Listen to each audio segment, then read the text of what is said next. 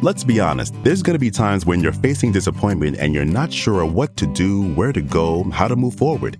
As we continue with the series, Where Do We Go From Here? We're reminded that answers and direction can always be found in the Word of God. Let's jump in.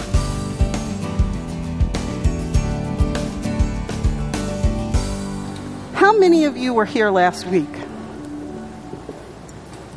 Okay. All right. Great. Considering time, I'm going to do a brief, very brief review so that we can move forward in our series entitled, Where Do We Go From Here? Last week, we discussed the subject matter of wounded soldiers. We learned that God has provided us with everything that we need to be effective as soldiers in His army. He never intended us to walk around wounded because He loves us. He just truly loves us. Also, we can't be very helpful in ministering to others, especially unbelievers, if we're nursing our own wounds. As a congregation, when people enter our doors, we want to welcome them with open arms. We want to be soldiers in God's army that are strong, built up, loving, and free of wounds ourselves. We also talked about the fact that as a congregation, we are moving forward into a new facility while believing God for a new on site pastor. These concerns help spawn the question where do we go from here? This particular series will consist of four parts. Each segment is designed to give each of us introspection or deep thought regarding our current position. Then provide us with guidance on how to proceed to our desired destination, similar to a roadmap or a GPS. In part one of the series, a specific assignment was given based upon the Word of God that will help to provide freedom whoever completes it. Now, I'm not going to ask you if you completed your assignment, but I will just stress again I truly, truly hope that you did. I have found out, actually, that for some people, there is almost, I don't want to say fear, because of course we haven't been given the spirit of fear, but a power of so, love and a sound mind. But for some people, they're very concerned because sometimes when you deal with a lot of hurt and pain, it's like you lock it away, for lack of a better term, into a compartment in your brain, let's say. And with the assignment that I instructed you to complete, it's like you have to go and unlock that compartment.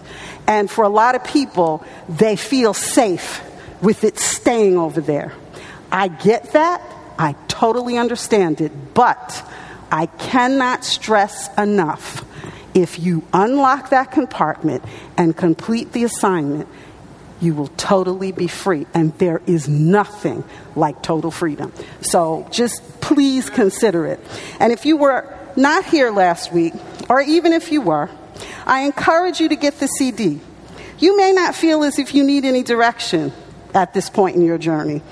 Trust me, as you continue to travel along this road called life, the information may prove helpful to you or someone that you care about. Now, before we move forward to our second avenue, I want to clarify something regarding the scriptures appearing on the screen behind me or lack thereof. Now, I believe that technology is a wonderful thing. Repeat after me. Iva believes that technology is a wonderful thing. Thank you. However, I also believe, in my humble opinion, notice what I said, my humble opinion. So I'm not saying this has anything to do with anybody else. This is just me standing before you. This is my humble opinion. I believe that some old school practices are crucial. Each of you seeing the Word of God for yourselves is one of them. It is powerful when you search out the scriptures for yourself. I don't care if it's with your Bible, your iPad, your computer, your smartphone, but the fact that you're searching and you're looking for the scripture, there's a lot of power in that. It's powerful when you search it out for yourself, when you found the living word of God and it is before your eyes to read. This habit is crucial because at some point along your journey, you're going to need to find a scripture to stand upon for whatever you may be walking through at that time. The faith vision screen is not going to be present in your critical hour when you need the word most. Technology, again, is a wonderful thing, but it's just a tool. And it, it enables us, if we're not careful, to become lazy. For example, I'll give you a perfect example. How many of you have noticed that you no longer memorize anybody's telephone number or address because you can just go to your smartphone and pull it up. I'll be the first, okay?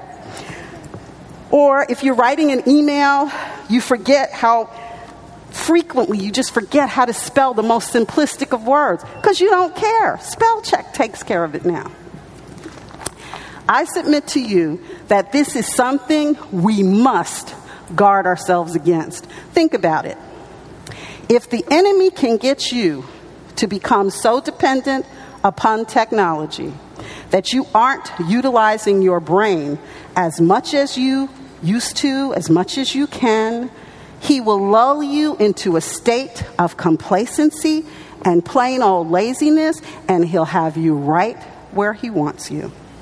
I have observed people right here in this beautiful church who come with their Bibles and they don't even bother to open them.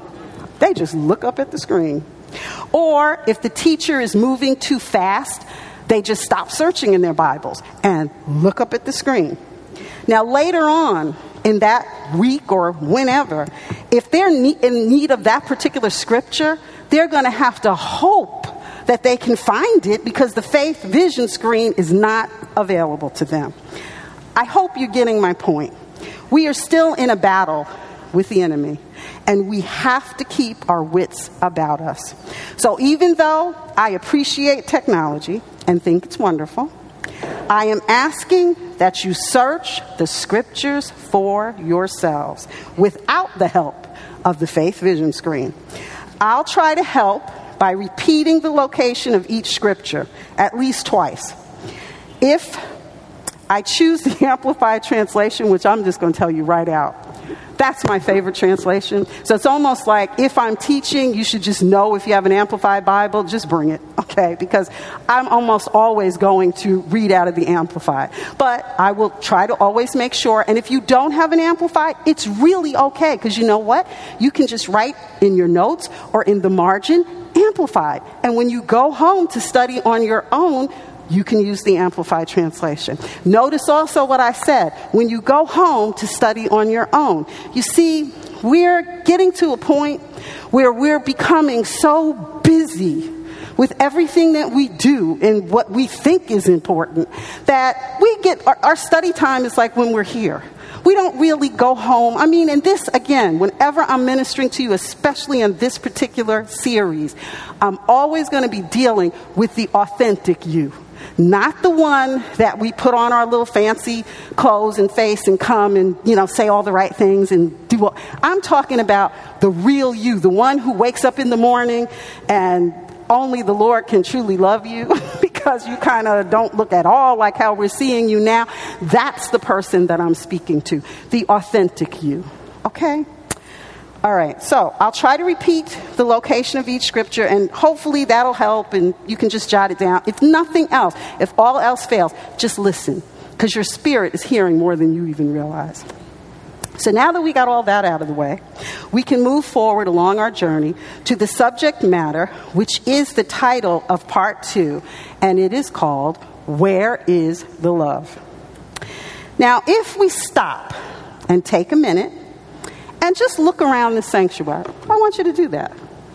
If you look around the sanctuary, I think we can agree it's absolutely beautiful. Every detail of this ceiling I mean, it's absolutely gorgeous. The gold leaf on the wood, the carving on the ends of the pews, and let's not forget the phenomenal stained glass windows. It is absolutely breathtaking. Yet, with all of its beauty, it's not enough to draw people here and have it be filled to the rafters each week.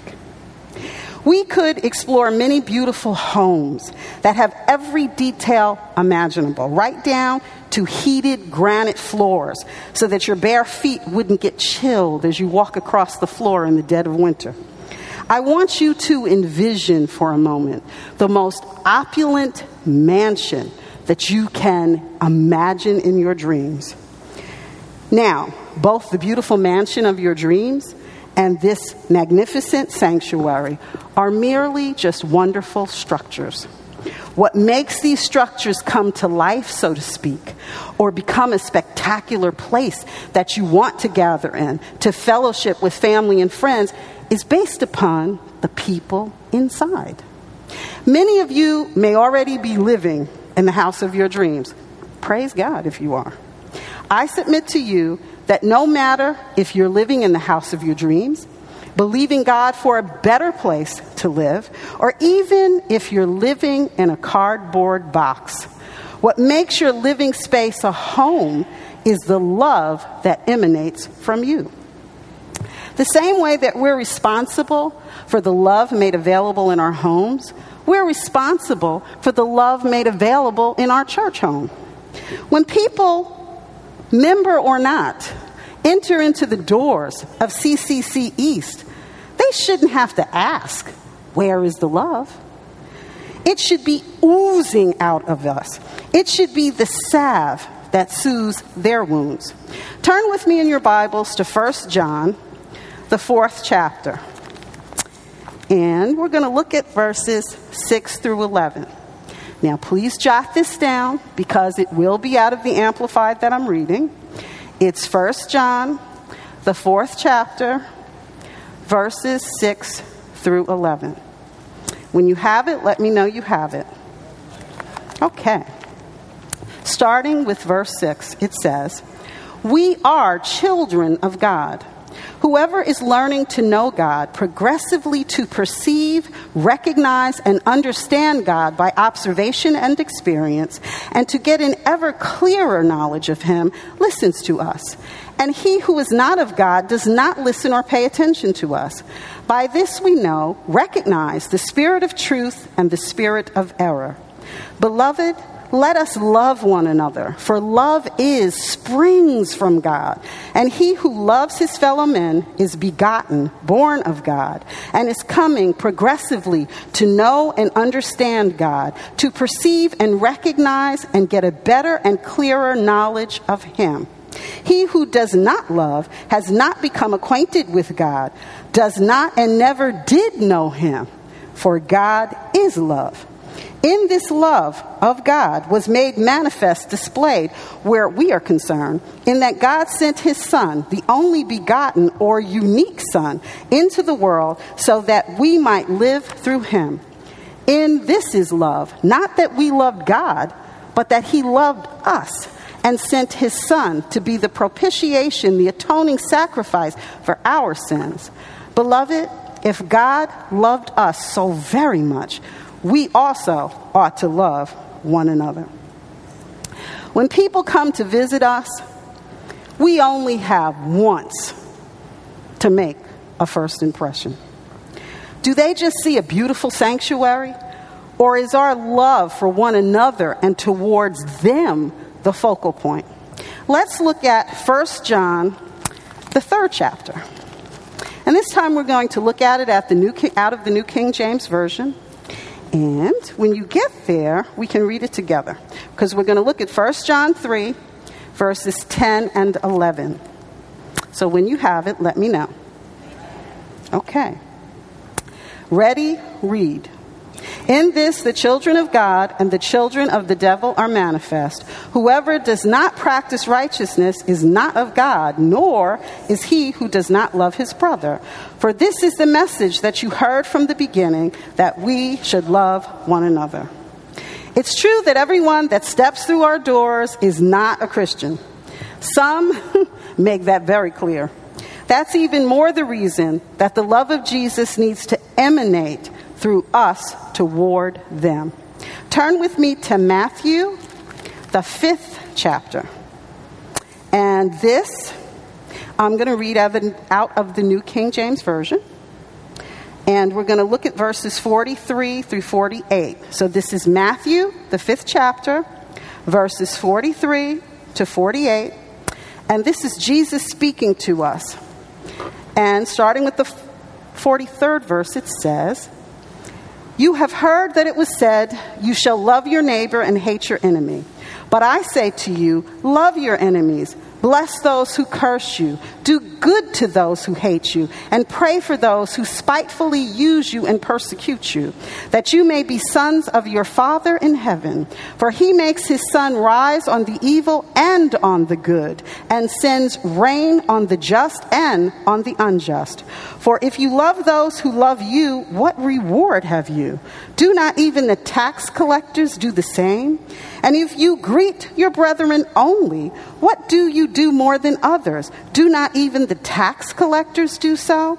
Therefore, you shall be perfect, just as your Father in heaven is perfect. And the last verse, the 48th verse, out of the Amplified, it says, You therefore must be perfect, growing into complete maturity of godliness in mind and character, having reached the proper height of virtue and integrity, as your heavenly Father is perfect.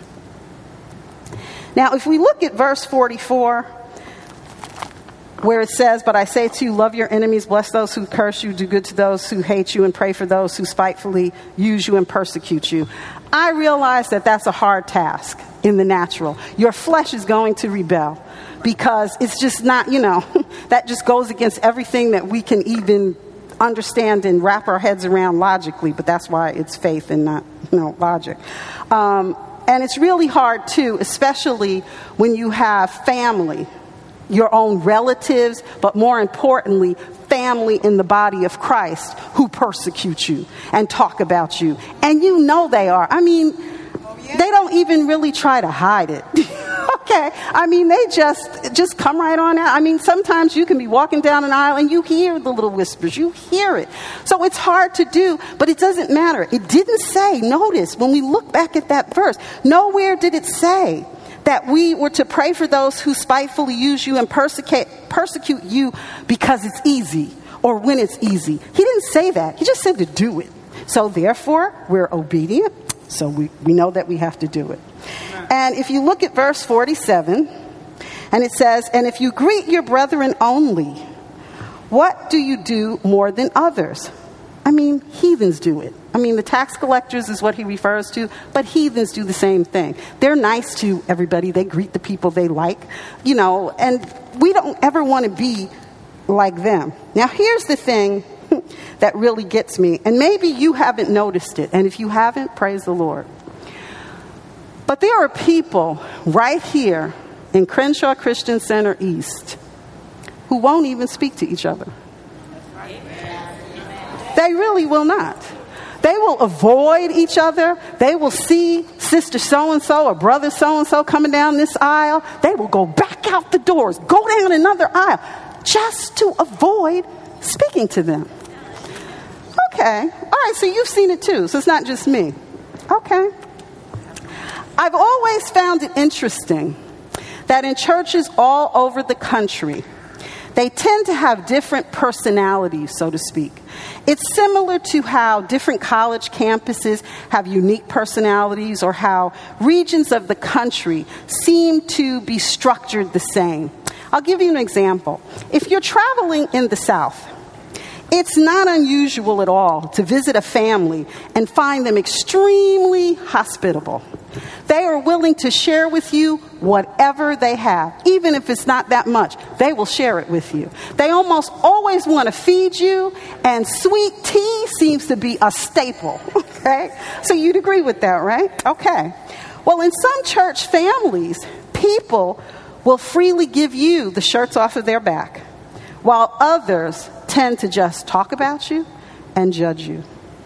The word makes it clear how we're supposed to conduct ourselves as Christians. Turn with me to Romans 12, and we're going to look at verses 9 through 21. And I'm going to try to read this quickly uh, from the Amplified because it's just that important. So it's Romans 12, verses 9 through 21. And the ninth verse starts with let your love be sincere, a real thing. Hate what is evil, loathe all ungodliness, turn in horror from wickedness, but hold fast to that which is good. Love one another with brotherly affection as members of one family. Give precedence and showing honor to one another, giving precedence and showing honor to one another. Never lag in zeal and in earnest endeavor. Be aglow and burning with the Spirit, serving the Lord. Rejoice and exult in hope. Be steadfast and patient in suffering and tribulation. Be constant in prayer. Contribute to the needs of God's people, sharing in the necessities of the saints. Pursue the practice of hospitality. Bless those who persecute you, who are cruel in their attitude towards you. Bless and do not curse them. Rejoice with those who rejoice, sharing others' joy, and weep with those who weep, sharing others' grief. Live in harmony with one another. Do not be haughty, snobbish, high minded, exclusive, but readily adjust yourself to people, things, and give yourselves to humble tasks. Never overestimate yourself or be wise in your own conceits. Repay no one evil for evil, but take thought for what is honest and proper and noble, aiming to be above reproach in the sight of everyone. If possible, as far as it depends on you, live at peace with everyone. Beloved, Never avenge yourselves, but leave the way open for God's wrath. For it is written, Vengeance is mine, I will repay, requite, says the Lord. But if your enemy is hungry, feed him. If he is thirsty, give him drink, for by doing so, you will heap burning coals upon his head. Do not let yourself be overcome by evil, but overcome, master evil with good. It doesn't matter how you're being treated by others. You have to decide. It is a decision. And you have to exercise your faith because it's not always easy. But you've got to decide to love them anyhow. In doing so, you are being obedient. And I just like to add because it really it's amazing to me how people in the body don't speak to other people and they don't want to be bothered with other people. Here's the part I don't understand if they didn't get the memo or not. We're going to be spending eternity with our brothers and sisters in Christ. Eternity, I mean, just think about that for a minute. So, why am I going to go down this aisle because I don't want to speak to so and so, so I'm going to come over here? What are you going to do in eternity? They're not going to go anywhere. They're not going to disappear. So you might as well check yourself, figure out what you need to do because they're not going anywhere. And you will be spending an awfully long time with them. Let's look at the Gospel of John. We're going to look at the 15th chapter. This is the Gospel of John. And we're going to look at verses 12 through 17. And again, I'm going to read it to you out of the Amplified. So this is John 15. Let's start with the 12th verse. This is my commandment that you love one another just as I have loved you. No one has greater love, no one has shown stronger affection than to lay down, give up his own life for his friends. You are my friends if you keep on doing the things which I command you to do. I do not call you servants, slaves, any longer, for the servant does not know what his master is doing, working out. But I have called you my friends, because I have made known to you everything that I have heard from my Father. I have revealed to you everything that I have learned from him. You have not chosen me, but I have chosen you, and I have appointed you. I have planted you, that you might go and bear fruit and keep on bearing, that your fruit may be lasting, that it may remain, abide, so that whatever you ask the Father in my name, as presenting all that I am, he may give it to you. This is what I command you that you love one another. I can't speak for you, but I appreciate what Jesus did for me. I don't take for granted that He calls me His friend. He has commanded me to love you. And even if you don't like it, I'm going to love you. and as the song says, there's absolutely nothing that you can do about it. I'm just going to do it anyway. Now, while you're in John's gospel, turn with me to John, the 14th chapter. And we're going to look at the 21st verse. So, this is John's gospel, the 14th chapter, the 21st verse, and I'm going to read it out of. Oh, wow, you're paying attention. Yes. okay. The person who has my commands and keeps them is the one who really loves me. And whoever really loves me will be loved by my Father, and I too will love him and will show, reveal, manifest myself to him. I will let myself be clearly seen by him and make myself real to him. Now, this verse totally says it all. I always want to be God's favorite and be loved by Him with Jesus loving me as my Lord and Savior and High Priest and the Holy Spirit as my comforter and guide. I won't let anyone stand in the way of that.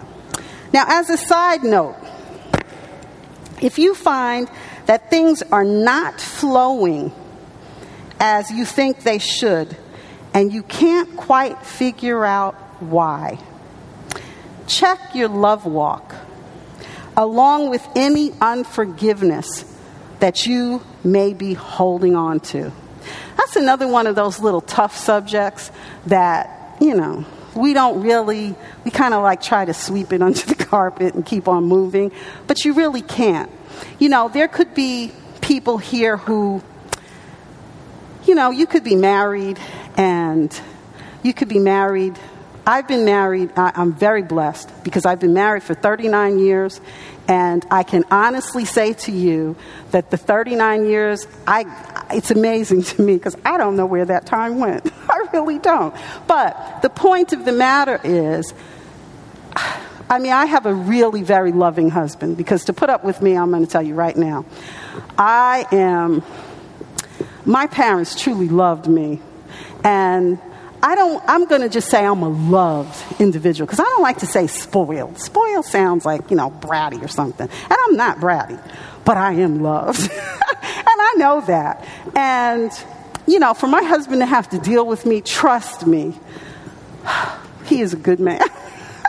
but the thing is, we, I think, we've always communicated a lot with each other, we've always talked to each other. Um, I consider it an honor to take care of my husband. I don't mind serving him. I don't mind showing him that I love him. And he doesn't mind showing me that. And I think sometimes marriages, you know, people don't enjoy them or they get so caught up again in trying to, I don't know if it's that they're trying to make money or what they're trying to do. And see, well, I can, yeah, they are.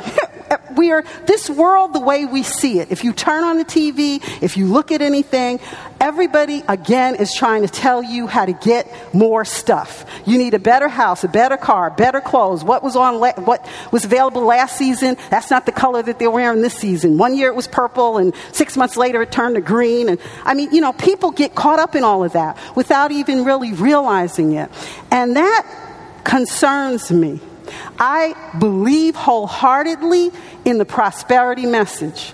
I think, because, you know, we, we are supposed to have all that God said that we should have. So you'll never hear me say that we shouldn't. But what I will say to you is, along with that prosperity message, we need to understand why God wants us to be prosperous. And it's not just to see how many clothes that we can stick in our closet or how many cars we can drive. That's not why.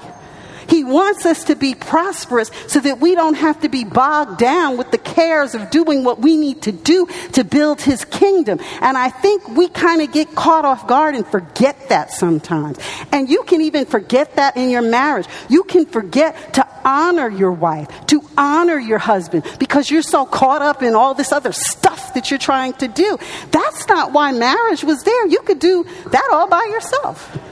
So I just it's a little side note, but you know, do something a little extra. And it doesn't even have to be something that takes a lot of your time or costs a lot of money. You can write your loved one a note and just give it to them. You know, or give it to her. It doesn't have to be, because they've even made flowers ridiculous, where you have to go out and spend $150 for some flowers. I mean, really? I don't think you should have to do that. Okay, but you could get a little card, or better yet, write a little something and just give it to her with a cup of tea or a cup of coffee or water, you know, whatever. That, trust me, is a blessing. And those are some of the little things we can do. And when you do that, you'll just start to see that the love of God that's in you is just going to spring forth. And it just gets better and better as a result. Children. Sometimes, because let's face it, we know that they did not come here with any instructions. And we as parents are the responsible ones. But sometimes we make some missteps. And we need to be big enough to apologize. There is nothing wrong with saying, you know what? I thought it should be this way, or I thought it should go that way, but I missed it. But I love you, and my intent is always to do God's best for you. So I missed it in this area. Please forgive me. You would be amazed the power that's in that.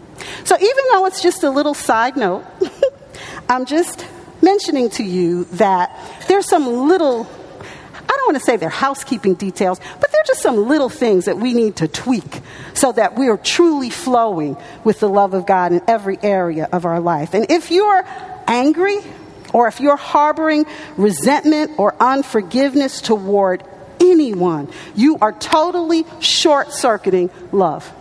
You're just short circuiting it. And think about this that's exactly what the enemy wants you to do. Because if he can distance you from love, let's look at the big picture. Who is he really distancing you from?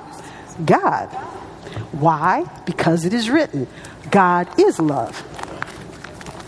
So, anger, resentment, and unforgiveness neutralize your faith. They neutralize absolutely everything. Quickly turn with me, I'll prove that, to Galatians 5. And I'm going to read it out of the Amplified. it's just the sixth verse. So it's Galatians 5, the sixth verse. And it says, For if we are in Christ Jesus, neither circumcision or uncircumcision counts for anything, but only faith activated and energized and expressed and working through love. So, if you notice, what matters is that our faith is activated, energized, expressed, and working through love. Turn with me to Ephesians, the fourth chapter. And we're going to look at verses 25 through 32. And I'm going to read this out of my favorite translation. So that's Ephesians 4.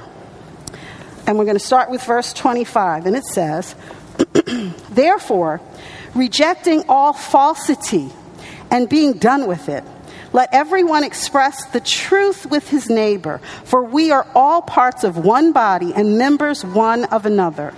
When angry, do not sin. Do not let your wrath, your exasperation, your fury, or indignation last until the sun goes down. Leave no such room or foothold for the devil. Give no opportunity to him. Let the thief steal no more, but rather let him be industrious, making an honest living with his own hands, so that he may be able to give to those in need. Let no foul or polluting language, nor evil word, nor unwholesome or worthless talk ever come out of your mouth but only such speech as is good and beneficial to the spiritual progress of others, as is fitting to the need and the occasion, that it may be a blessing and give grace, God's favor to those who hear it. And do not grieve the Holy Spirit of God. Do not offend or vex or sadden him. Now I'm going to put a pause right there. Think about this. Here we are in a congregation. We're believers, we love the Lord, but we can't speak to each other. Do you think that might be grieving the Holy Spirit of the Most High God? Do you think he's happy with that? I mean, so far, just about everything I have read tonight says what? We are to love one another. I submit to you, if we're to love one another, we should at least be able to speak to one another. So when we're not doing that, we are grieving the Holy Spirit. You want to know how come more things aren't happening in the congregation? Oh, well, if we're not making it a welcome place for the Holy Spirit, what do you expect? Okay, back to this. so back to verse 30.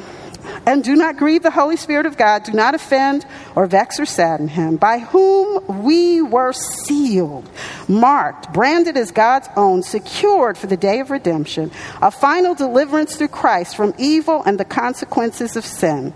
Let all bitterness and indignation and wrath, passion, rage, bad temper and resentment, anger, animosity, and quarreling, brawling, clamor, contention, and slander, evil speaking, abusive or blasphemous language be banished from you with all malice, spite, ill will, or baseness of any kind, and become useful and helpful and kind to one another, tenderhearted, compassionate, understanding, loving hearted, forgiving one another readily and freely, as God in Christ forgave you.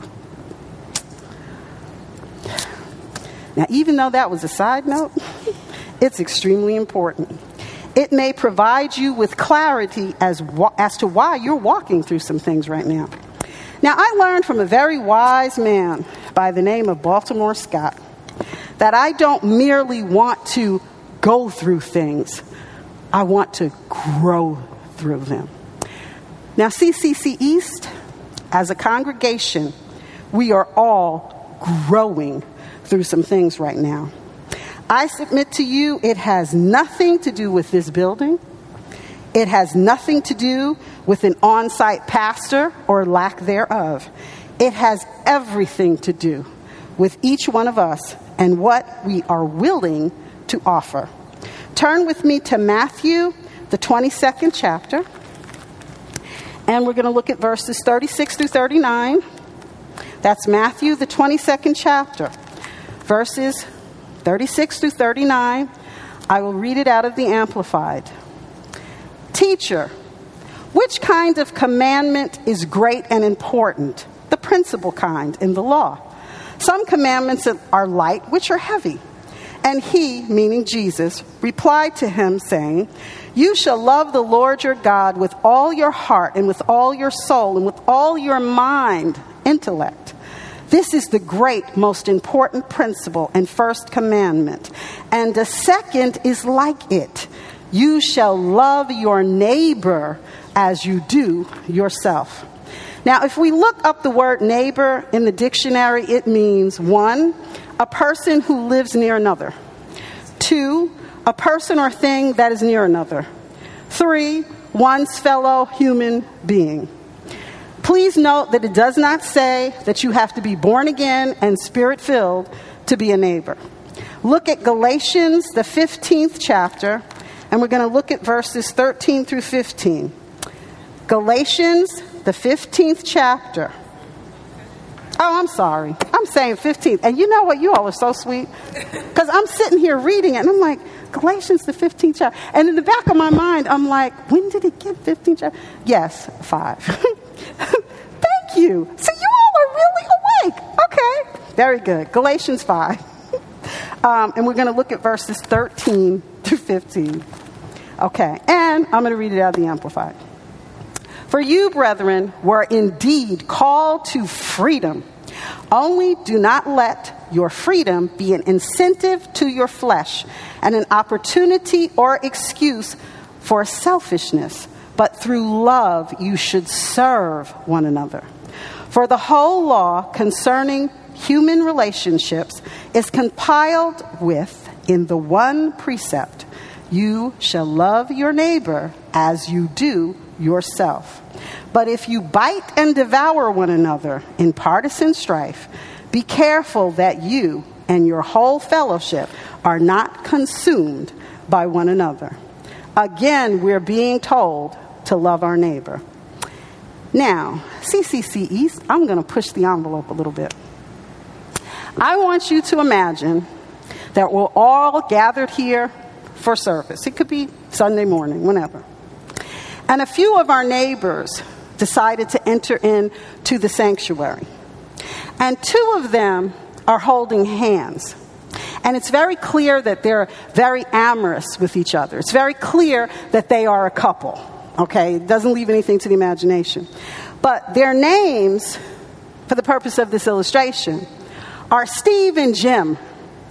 Not Steve and Eve, but Steve and Jim. Now, being your authentic selves, not giving the answer that you think is right, but rather the absolute truth, how would you respond? Would they have to ask, Where is the love? Of course, the act of homosexuality is a sin and not acceptable in God's sight, period. Yet, Jesus still died for the homosexual the same as he did for you and me. Now, if Steve and Jim are not shown God's love in church, where are they supposed to hear about the good news of the gospel? Turn with me to Romans 13. And we're going to read this out of the New King James Version. This is chapter 13 of Romans, and we're going to look at verses 8 and 9. Oh, no one, no one anything. Ooh, say that again. Oh, no one anything except to love one another, for he who loves another has fulfilled the law. For the commandments, you shall not commit adultery, you shall not murder, you shall not steal, you shall not bear false witness, you shall not covet. And if there is any other commandment, are all summed up in this saying, namely, you shall love your neighbor as yourself. Now, if you really think on this scripture for a little bit, I mean, he put some heavy duty stuff in here adultery, murder, stealing. I mean, all of this stuff, lying. But it's all summed up with we're just supposed to love our neighbor as ourselves. Meaning, it's obvious that that's extremely important to the Lord that this is what we're supposed to do. This isn't me saying it. We're just reading scripture after scripture after scripture that says it. So the bottom line is that Steve and Jim, in this scenario, they're our neighbors. And when they come into contact with us, whether they're inside this sanctuary or out, they should experience the love of God. Their interaction, their interaction with us may be the only Bible that they ever see or read. What happens when a teenaged girl or a young woman walks into the sanctuary? She's seven months pregnant and unmarried. She may even be sitting with tears in her eyes. How is she received by us? Do we show her love or do we sit in judgment? If a person comes in with frumpy clothing, hmm, And this is something that's near and dear to my heart. Because I used to go to a church where I used to go in and my clothing was frumpy because I had four little kids, and the money that I had went to pay for trying to make sure they had what they needed. And I'm sure there are many, well, maybe not, but maybe you all never had to go through that. But if you've had a lot of little kids at one point in time, you tend to give to them before you give to yourself. And this particular church that I went to, oh my goodness, it was wonderful. They really got the prosperity message down, and, you know, they had on all their fur coats and everything that was designer. I mean, they looked great. So here I was, little frumpy mom with the four kids, and I would go out into the lobby, and I'm telling you, they did not even see me. They just acted as if I didn't even exist. So if a person comes in here like that, and they look like they're just in a bad state of being, do we reach out and maybe speak to them, give them a hug, or we, do we just ignore their existence? Like what happened to me. You may never have really even thought about it. You have been so caught up, possibly in your own sense of being, that you didn't even notice. Now, I'm going to give you something else to think about, and then I really got to hurry up. um, you know how we have every Sunday we always have this wonderful time where we greet the first time visitors and, you know, we greet one another. I have been observing something, and I don't even think any of us have ever really thought about it. What happens is, if the first time visitors happen to be in the row in front or behind you, yes, you'll turn around and greet them. They're there, why not? But most people, almost like a herd of cattle, go running out of their seats to greet their friends. They don't even think about the first time visitors. And more importantly, they don't, they don't even think about some of the people sitting around them. They don't care. They just want to see this person over here that's their friend, that person over there that's their friend. Well, if I am sitting in the sanctuary visiting, this might not have been that I'm the first time visitor, maybe this is my fourth or fifth time, but I see this. I had a person Sunday that just passed. Now, okay, I'm free when it comes to my size. Hallelujah. But I am no way, shape, or form some little person that you can't see. She literally almost jumped over me trying to get to somebody. I'm like, okay, just give me a minute, I'll get up. But the point of the matter is, what message is that sending to people? Are we just losing who we are and what we're about? We need to think about that. Since we're still in Romans, turn with me to Romans, the 12th chapter, and we're just going to look at the second verse and we're going to read it together. Ready? Do you have it?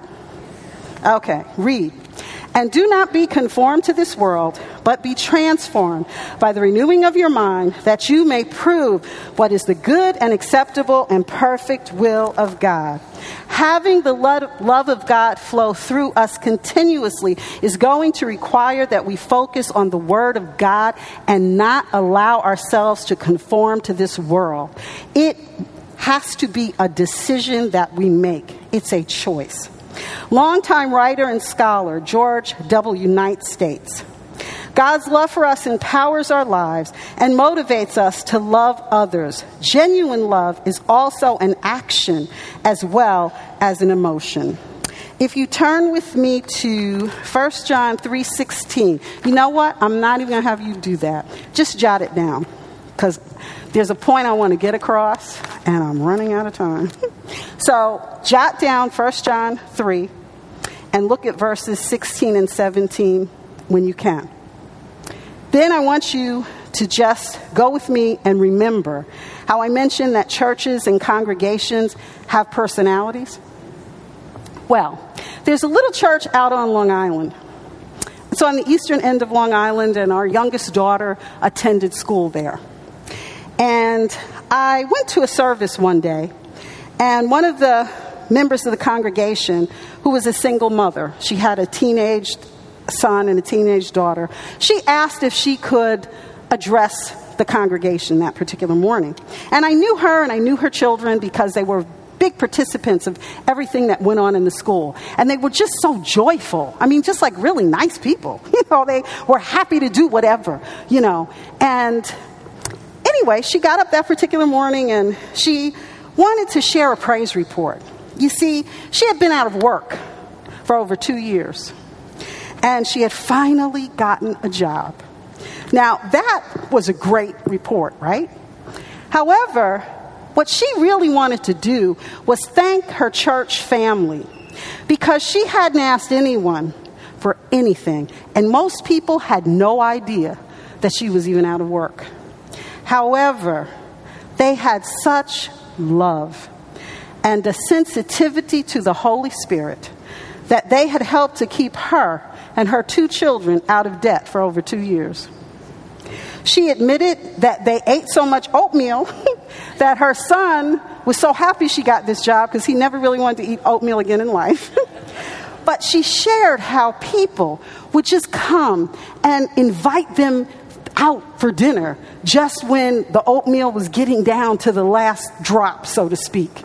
And she never said anything. They just did it. See, here's the point I'm making. Remember when we read the scripture about how we don't want to ever grieve the Holy Spirit? If our love walk is tainted, if we are blocking that love from flowing through us, we don't even necessarily hear the Holy Spirit when He's telling us stuff. And there are people sitting here, not necessarily right here tonight, but in this congregation as a whole, who would be so blessed if we just went up and gave them a hug if we just went and, and, and bought the tape, the CD of the day, and just put it in their hands as a gift. The Holy Spirit can tell us all kinds of things to do, but He's not going to do that. The volume isn't going to be turned up for it to hear, for us to hear Him, if our love is somewhere tucked away. So,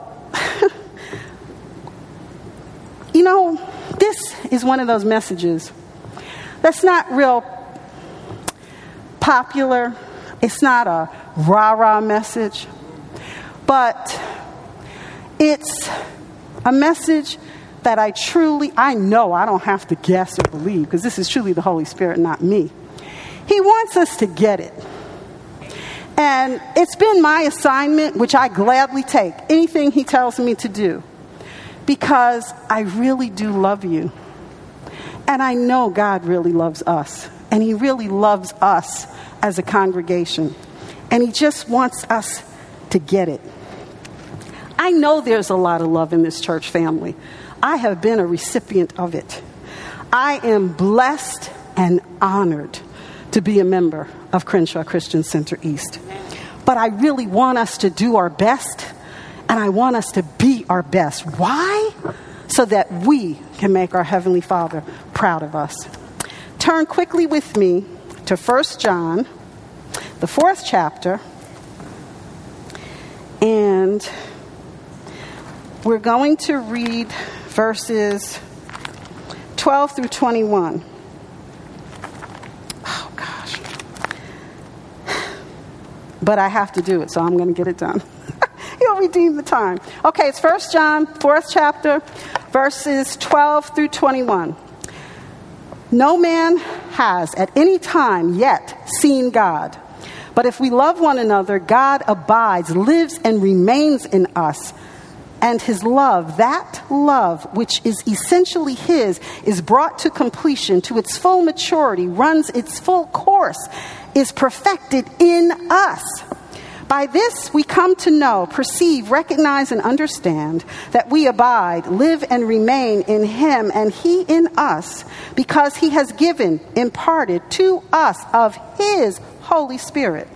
And besides, we ourselves have seen, have deliberately and steadfastly contemplated, and bear witness that the Father has sent the Son as the Savior of the world.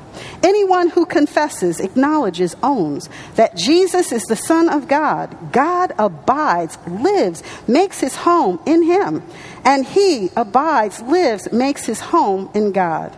And we know, understand, recognize, are conscious of by observation and by experience, and believe, adhere to, and put faith in and rely on the love of God, the love, rather, God cherishes for us. God is love, and he who dwells and continues in love dwells and continues in God, and God dwells and continues in him.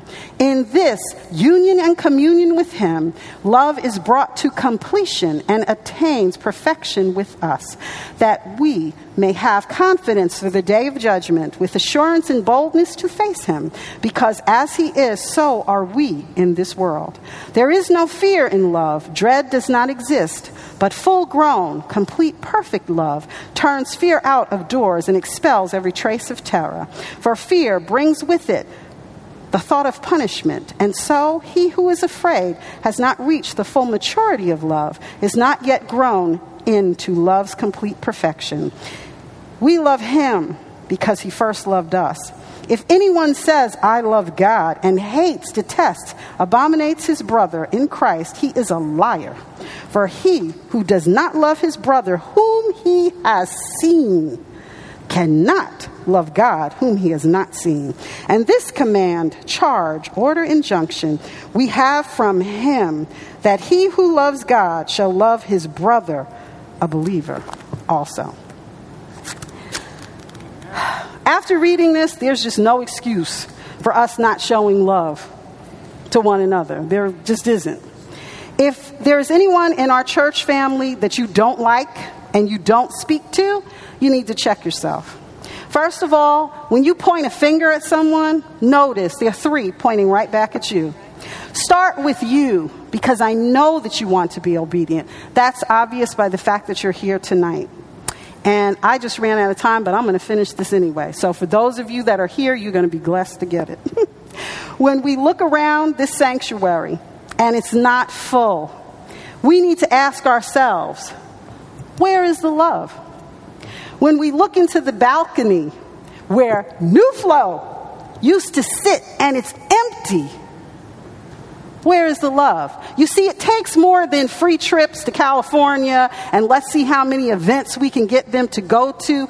Young people right now are living in a time, and I know every generation can probably say this, but I can speak to this generation right now. They have so many confused signals being given to them. I mean, there are young people who have no clue who they are. Some of them don't know if they're homosexual, bisexual. I'm waiting for them to come up with trisexual, something else crazy. They really don't even know. Okay, now, it, oh, okay, there you go. Metrosexual. What do I know? All I'm saying is if we don't provide clarity for them and we're the body of Christ, where are they supposed to get it from? I mean, we can't just leave them to the world for the world to instruct them. That just adds to their confusion. They should be able to come in these doors and know that we're not going to judge them. We're going to love on them. We are going to appreciate them being here. We're going to mentor them. If we see a young girl coming in with a nice little white full skirt on who never had anybody tell her anything about a slip, she doesn't even know what it is, and she stands through the door and everybody sees everything, we're the ones who's supposed to pull her to the side and lovingly let her know, okay, sweetheart, you know, yeah, and give her the information. And men, it's not just the women who have to do anything.